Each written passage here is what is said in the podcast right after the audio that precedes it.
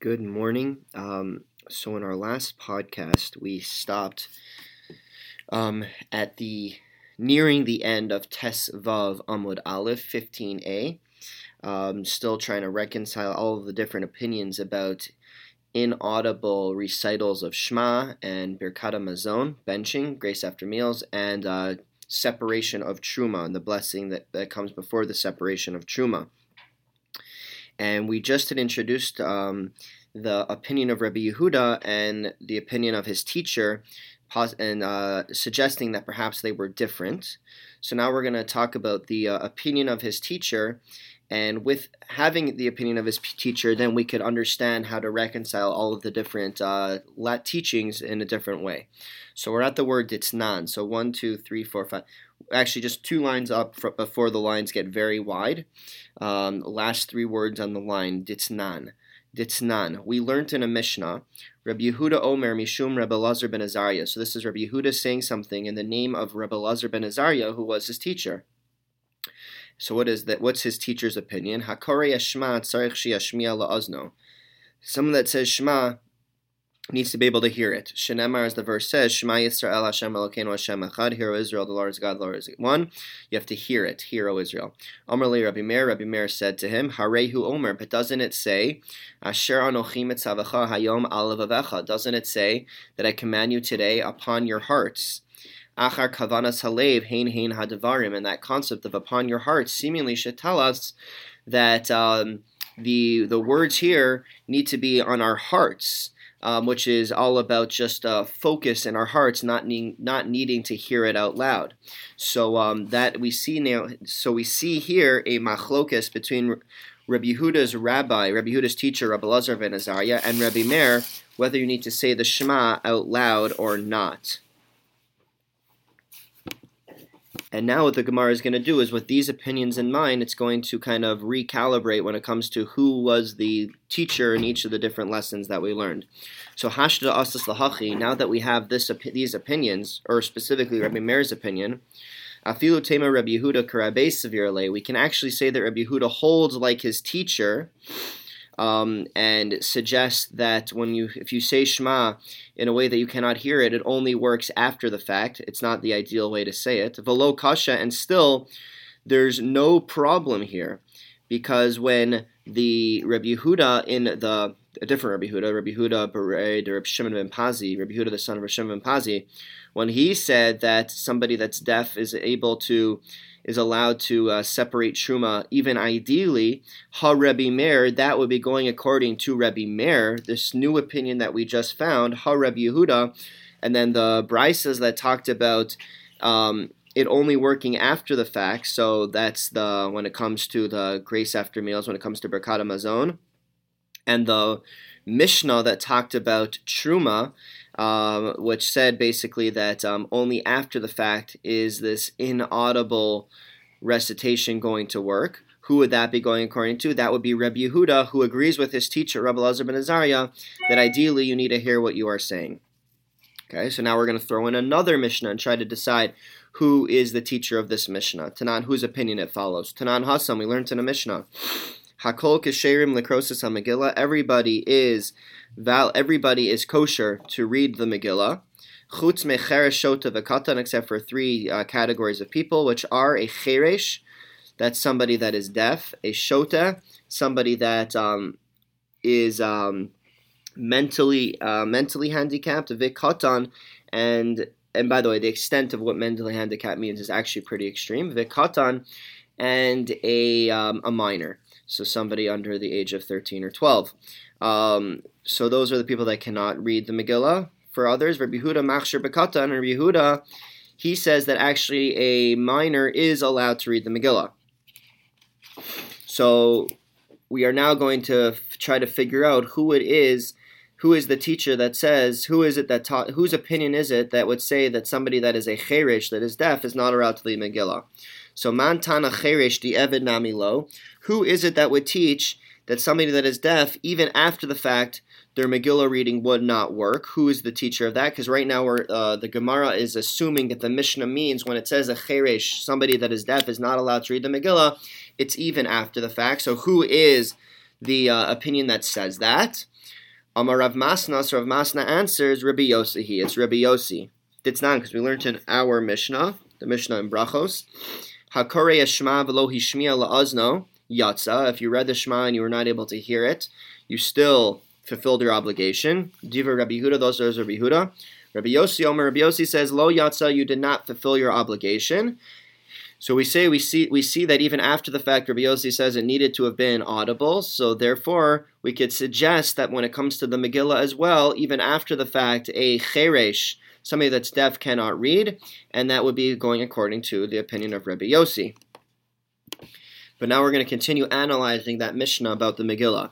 Mimai de Rabbi Yosi u'di'evid nami lo. But the question is we just set it up now that Mishnah that says a cherish cannot read the Megillah, somebody that's deaf cannot read, is Rabbi Yosi. But why are we assuming it's Rabbi Yosi and that the Mishnah is telling us that even after the fact, a cherish is somebody that's deaf is not allowed to read the Megillah? Now we're on page 15b, Tes Vav Amud Beis. Dilma Rabbi Yehuda, maybe the Mishnah is going according to Rabbi Yehuda. U'lechatchila hu delo, and it's only ideally in the first place that that somebody that is deaf should not be reading the Megillah. Hadi evet shaper dummy, but perhaps the way to understand the Mishnah is that after the fact, somebody that's deaf could have fulfilled the Megillah obligation by reading it, and that could be going according to Rabbi Yehuda. So why don't we suggest that that's what the Mishnah is referring to? So we say, lo salka daitach, no, do not think like that. Dikatani, because the Mishnah groups together different categories. And it says, cherish dumya de shote v'katan. And the assumption would be is that if it groups together the person that's deaf with a mentally handicapped as well as a minor, then we would assume that they all have the same law. So cherish dumya de shote v'katan, we should assume that somebody that's deaf will be similar in law to somebody that is mentally handicapped and to a minor. Ma shote v'katan di eved nami lo. And just like a mentally handicapped person and a minor, even after the fact, their Megillah reading does not work. Av cheresh di eved nami lo, so to somebody that's deaf, we would assume even after the fact, their Megillah reading is not a fulfillment of the Megillah obligation. That's what led us to understand the Mishnah in the original way. V'dilma hakadisa v'hakadisa, but perhaps that's not true. Perhaps each one is in its own category. So the mentally handicapped person and the minor, they cannot read even after the fact, and somebody that's deaf can read after the fact. And that would allow for the Mishnah to still be the opinion of Rabbi Yehuda. So we answer, Umi matzis la'ukmak Rabbi Yehuda. But then we say, wait a minute, you can't really think, Umi matzis, can you really find to establish that Mishnah of the Megillah reading like Rabbi Yehuda? The Hamid Katani Seifa, but look at the end of the Mishnah, Rabbi Yehuda Machshir Bekatan, where Rabbi Yehuda allows a minor to read the Megillah, Michlal, so the inference is we can infer, Dereisha Lav Rabbi Yehudahi, that the beginning part of the Mishnah is certainly not going according to Rabbi Yehuda, because then the whole thing would be Rabbi Yehuda and be Rabbi Yehuda arguing with Rabbi Yehuda, and that obviously cannot work. So that's why we decided to understand the beginning of the Mishnah like Rabbi Yosi, and all three of those categories cannot read the Megillah even after the fact. So then we keep saying, no, V'dilma kula Rabbi Yehuda. No, maybe both parts of the Mishnah are Rabbi Yehuda. Utrei gavni katan, and there are two types of minors. The Chasuri Mechsara, the hachikatani. So those are important words, the Chasuri Mechsara, and there are words that are missing, the hachikatani, and this is really what the Mishnah was teaching us. There were just some words missing from the Mishnah. But this is the way to understand it. Hakol kesherin likrosis ha-Megillah. This is how to read the Mishnah. Everybody is valid to read the Megillah. Chutz mechere shoto v'katan, except for a deaf person, a mentally handicapped person, and a minor. Bameh devarim amurim, and what are we specifically referring to when we refer to a minor? B'katan shelo higia lechinuch. We're referring to a minor that did not yet reach the age of chinuch, which means the age of being of where we are required to start teaching them to fulfill the mitzvot. Aval katan shehigia lechinuch, but a minor that did reach the age of chinuch. the age of being taught how to do the mitzvot, afilu l'chatchila kosher, then somebody at that age is actually even ideally allowed to read the Megillah. Divrei Rabbi Yehuda, and these are the words of Rabbi Yehuda. She Rabbi Yehuda machshir b'katan, because we know Rabbi Yehuda allows a minor to read the Megillah, a specific type of minor, but a minor nonetheless. So that is how the Gemara suggests we should read the Mishnah, and then the whole thing can be Rabbi Yehuda's opinion, and we can understand that when it, and then we can understand the Mishnah that when it says that a deaf person cannot read the Megillah, that's only ideally, but not after the fact. Okay. So now we're going to ask on this understanding. B'mai ukimta k'Rabbi Yehuda. So how did we just establish the Mishnah according to what we just said? We established it like Rabbi Yehuda. Udi evidin l'chatchila lo. And when it comes to a deaf person, we would say that l'chatchila, in the first place, they should not read the Megillah, but after the fact it worked. Elahad detani Rabbi Yehuda berei d'Rabbi Shimon ben Pazi. Okay, so at this point we're going to start to find that the analysis is incredibly similar to the analysis on 15a, so it's really just a repeat, actually, in many ways. Elahad detani Rabbi Yehuda berei d'Rabbi Shimon ben Pazi.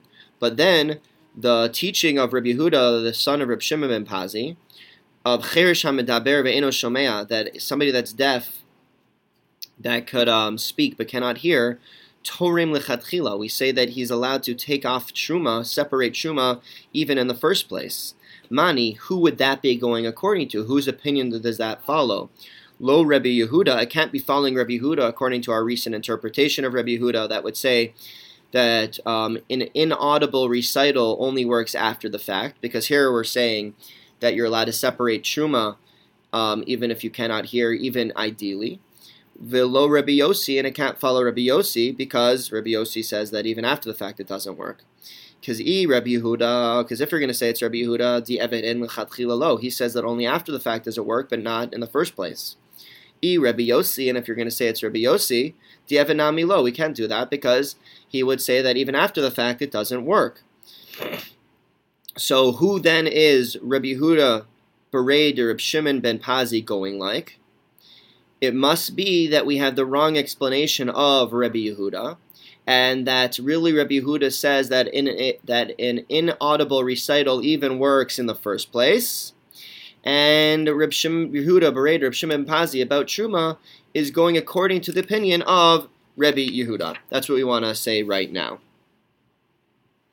Okay, Elamai. But then what are you talking about? But then what follows? Rabbi Yehuda.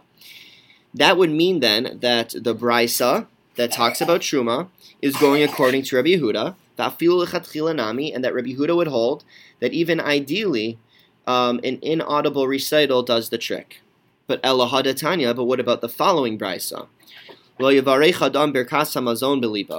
A person should not recite the grace after meals in his heart, meaning to himself, it should be audible. But if he did say it to himself, yatza, he has fulfilled his obligation. So here we see mani. Now who would this b'raisa be, whose opinion would this b'raisa be following? Lo Rabbi Yehuda v'lo Rabbi Yosi. It couldn't be following Rabbi Yehuda, our new interpretation of Rabbi Yehuda, and it obviously can't be following Rabbi Yosi. I Rabbi Yehuda, because if you're going to say it's Rabbi Yehuda, ha'amar afilu l'chatchila, didn't we just explain Rabbi Yehuda that even ideally an inaudible recital works? V'i Rabbi Yosi, and if you're going to suggest that it's going according to Rabbi Yosi, that can't be. Ha'amar afilu di evid nami lo. Didn't he say that even after the fact, an inaudible recital does not work? So how are we to understand that b'raisa? So we say li'olam Rabbi Yehuda. No, the reality is that it is going according to Rabbi Yehuda. V'afilu l'chatchila nami. So meaning, the Truma, the b'raisa about Truma by Rabbi Yehuda berei d'Rabbi Shimon ben Pazi, that's going according to Rabbi Yehuda. V'afilu l'chatchila nami, and Rabbi Yehuda holds that even ideally an inaudible recitation works. V'lo kasha, and there's no question, there's no problem here.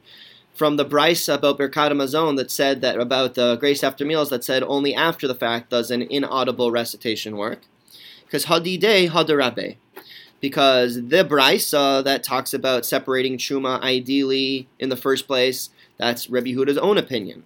And the b'raisa about Birkat HaMazon that it only works after the fact, that's Hadarabe, that's going according to his teacher's opinion, like we explained earlier. Ditanya, and we're going to once again bring the teaching of his teacher.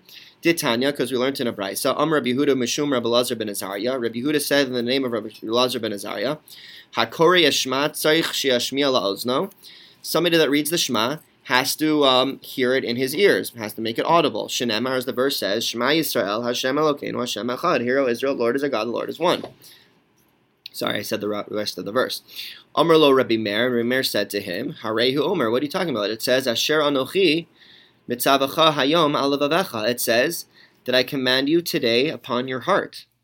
And upon your heart teaches us, Achar kavanas halev, hein hein hadvarim, that these things have to be, you have to have a specific type of focus, a focus in your heart, but you do not need to recite them audibly. So that's the machlokus between Rabbi Yehuda and Rabbi Meir. So now that we understand, now that we have Rabbi Meir's opinion, Hashadas is the hachi. So again, we're just repeating what we've said already. Now that we have Rabbi Meir's opinion, afilu tema Rabbi Yehuda. Hashadas is the hachi literally means now that we have arrived here. Afilu tema Rabbi Yehuda. We could say that Rabbi Yehuda actually holds like his teacher, that an inaudible recitation works only after the fact. V'lo kasha, and yet there's still no problem. We could still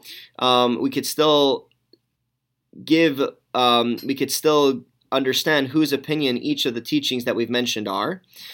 V'lo kasha, it's not a question. Ha Rabbi Yehuda, because the b'raisa that talked about Birkat HaMazon only working after the fact, if it was inaudible, that would be Rabbi Yehuda. Ha Rabbi Meir, whereas the b'raisa about the Truma, the separation of the Truma working even in the first place, that would be going according to Rabbi Meir, who says that you could have an inaudible recitation even l'chatchila, even in the first place. So that is where, after all of our analysis, that is where we end up right now. And now we're going to have a halachic ruling. Amar Rav Chista, Amar Rav Shela. Rav Chista says, in the name of Rav Shela, Halacha Rabbi Yehuda she'amar mishum Rabbi Elazar ben Azariah. The halacha follows Rabbi Yehuda, who said in the name of Rabbi Elazar ben Azariah that an inaudible recitation works after the fact. V'halacha Rabbi Yehuda, and the halacha is like Rabbi Yehuda, who we are now explaining in our Mishnah is saying exactly the same thing. Okay, that the Shema recital that is inaudible works after the fact.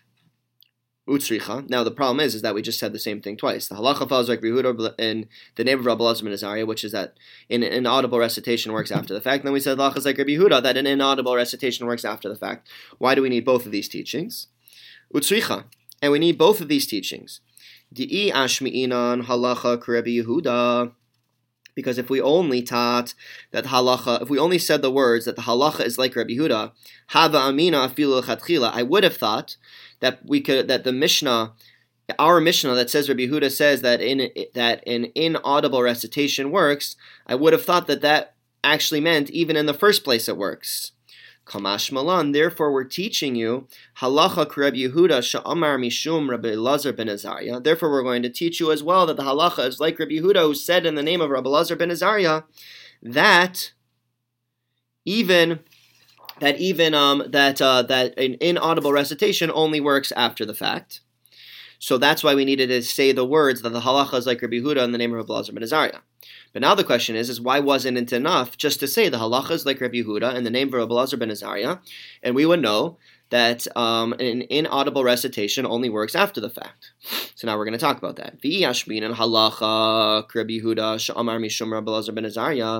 And if we only would have taught that the halacha is like Rabbi Yehuda in the name of Rabbi Elazar ben Azariah, his teacher, hava amina tzarich ve'ein lo takana. You may have thought that when Rabbi Elazar ben Azariah was saying that you need to make the recitation audible, you may have thought that you need to, and if you didn't, there is no way that if you can't or that you didn't, there's no way to be misakein, there's no way to remedy the situation.